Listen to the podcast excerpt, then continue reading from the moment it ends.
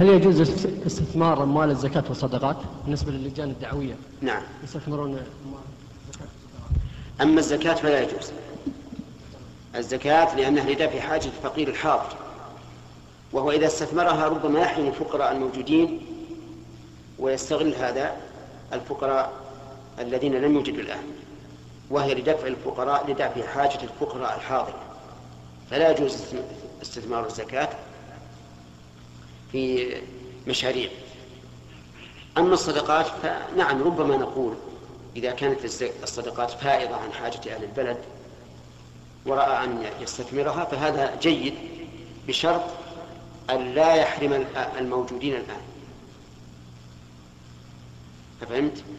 فإذا قال قائل في الزكاة وإذا كان أهل البلد لا لا, لا, يحتاجونها قلنا أعطها البلاد الأخرى من بلاد المسلمين. في الشرق أو في الغرب. أما الصدقة فهي أوسع.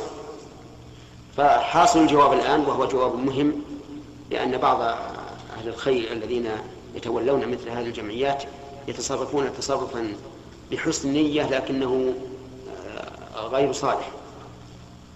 الزكاة لا يجوز أن أن ينشأ فيها أشياء استثمارية لأنها لدفع حاجة الفقير الحاضر. فإن كان البلد ليس فيه فقراء نقلت إلى أقرب البلاد إليه.